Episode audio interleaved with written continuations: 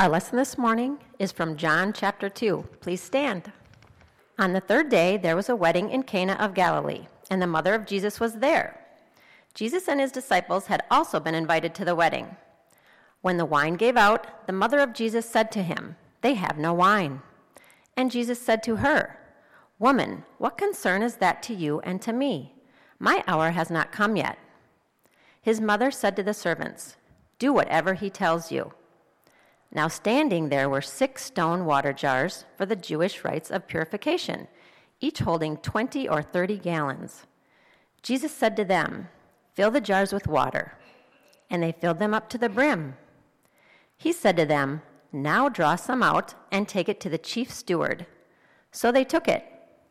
When the steward tasted the water that had become wine and did not know where it came from, though the servants who had drawn the water knew, the steward called the bridegroom and said to him, Everyone serves the good wine first, and then the inferior wine after the guests have become drunk. But you have kept the good wine until now. Jesus did this, the first of his signs, in Cana of Galilee, and revealed his glory, and his disciples believed in him. The word of our Lord. Let us pray. Gracious and loving God, stir up your holy power this day and come. Send your Spirit into our hearts, our minds, our souls, and our ears, that we might hear a word for us today anew, and so that we too might then live out that which we believe. In Christ's name we pray. Amen. All right, let's just get this out of the way to start with, okay? Go Vikings, whatever. I hope you're at a party and you run out of pretzels.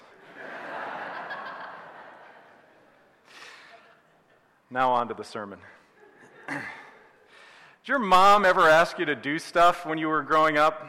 I know my mom did, and I swear half the time they were just making stuff up to get us out of the house. Did your, did your mom ever do this to you? My fa- I think my mom's favorite activity for us in the midsummer when school was out, probably even when I was in junior high and high school, was to say, Why don't you go outside and pick up sticks? Did your mom ever tell you to do this? This was an absurd thing to do as a kid when I was growing up because we didn't have like one of those little green, kind of tiny lawnmowers. We had like this Honda lawnmower that weighed like 8,000 pounds. You could have run over an oak tree with that thing and it would have sucked up the leftovers, right? Picking up sticks was a superfluous activity. And I don't know if when you were that age and your mom asked you to do something, if you ever got slightly annoyed. Uh, this happened to me just the other day. Maybe this has somehow ever happened to you. I was with my mom, and this was just recently, and um, she handed me this bag of hats and mittens because I serve on a board of an organization called Hats and Mittens. And so she gave me this bag and said, Could you take this to the, you know, next time you're at a board meeting? And I was like, it's not like I have anything else to do. You know, I'm important or whatever. I'm going to haul around your hats and mittens. Well, anyway, I did. I don't think this is that far of a cry from what happens with Jesus, to tell you the truth. Uh, think about it for just a second. We're in the second chapter of the Gospel of John.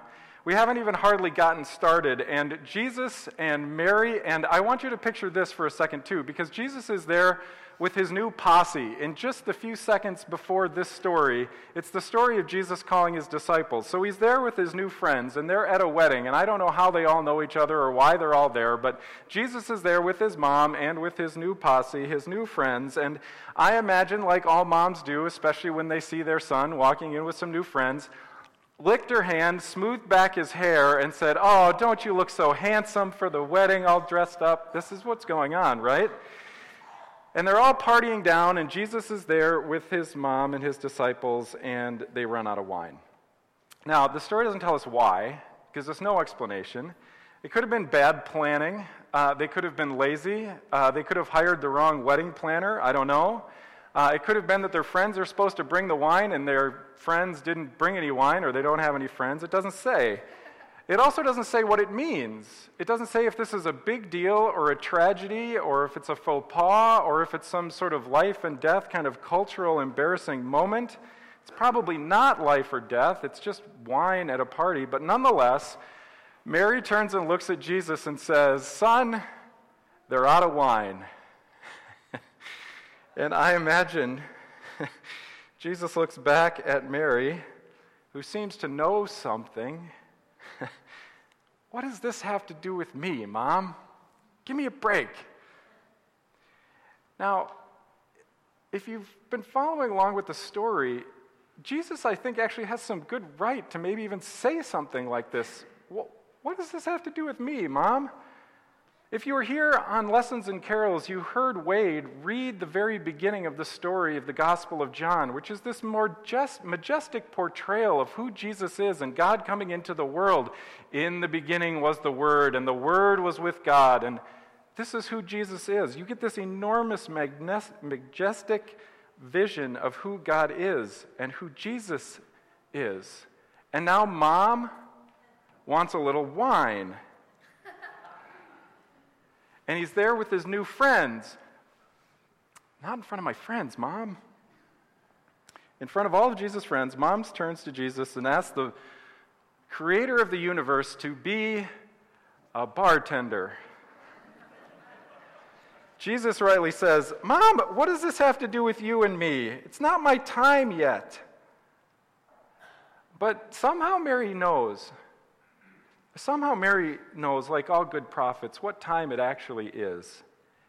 And now, now, right now, is always a good time for God to act. And so, like any good mom who knows how to get things done, she doesn't turn and argue with Jesus. This is my favorite part. She doesn't turn and argue with Jesus because you know that that's not happening, right? Instead, this is a brilliant move. She turns away from Jesus and to all the other people at the party, specifically the servants, and all she says is, just do whatever he tells you to do. Mary just called Jesus out right in front of everybody because she knew what time it was. It was time for God to act. And I want to point this out because far too often the women in the biblical story get glossed over far too quickly. And in the hashtag MeToo moment, we don't have time to gloss over the powerful women who are making God's things happen in the world in the biblical story. It's time to shine a light and realize that it's Mary who reminds Jesus what time it is and what he's capable of doing. Mary reminds Jesus in this moment who he is and that it's time to act. Now, Jesus, I don't think, though, is completely wrong. I, I do have to say that it seems to me that pretzels at a Vikings game or wine at a party does not seem like a life and death situation. This seems like a minor and insignificant sort of thing to do. But what Jesus does is he actually does it anyway. He, he turns and he acts. And what I think is remarkable about this story is we have absolutely zero uh, uh, description of why he does it or anything else. All he does is he turns and does it. He do, what he doesn't do is he doesn't ask the steward what their bank account is. He doesn't go find the wedding planner and say, How much money do you have left to spend? He doesn't ask that question. He doesn't make an agreement with the bride and the groom either that somehow if they get this wine and benefit from it, they, they'll have to do maybe like 20 hours of community service as part of his new church that he's forming, that maybe they got to come and be on the church council or uh, maybe serve on the stewardship team or something like that. He doesn't turn and ask them to do that either. Um, and then he doesn't say, well, what we really need to do is we got to get you signed up for a job training program because obviously if you had a better job, you'd be able to buy more wine and probably better wine. And next year when you celebrate your anniversary, uh, anniversary if you go through the job training program, what you can really get then is some really nice fancy wine because you'll have climbed the corporate ladder. Jesus doesn't do any of that. Jesus just acts uh, ridiculously, abundantly, like lavishly like almost comically. I want you to think about this for just a second. The story slows down at this point and tells the story that these are six 30 gallon jars, okay? You know how big a 30 gallon jar is? That's a garbage can, people. That is a gar- six garbage cans full of wine. I did the math, okay? Let's just calculate this out for just a second. So we got six 30 gallon uh, garbage cans full of wine. That's 180 gallons of wine.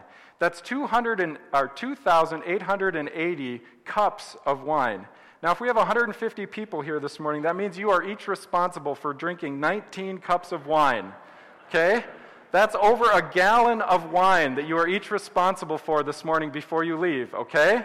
And it's our communion wine, so I'm going to tell you it's a high alcohol content, all right? So you'll be able to stumble home about the time the game starts, I think. Now, what this highlights for me is something rather simple and even mundane. Far too often, what I do when I'm driving in the car or when I actually pause and sit down and pray, the very first thing that comes to mind is whatever I'm asking for is often far too minor for me to even bother God to ask about. Most of the things that I ask God about in my own life are fairly trivial and mundane. And I actually wonder to myself if God would even care, especially when there's so many extravagant needs in the world. What does this have to do with us, Mom? But what I think the story points to, at least for me, is that somehow in Jesus, God's abundance can and does care about even our most trivial and minor and seemingly insignificant hurts and needs.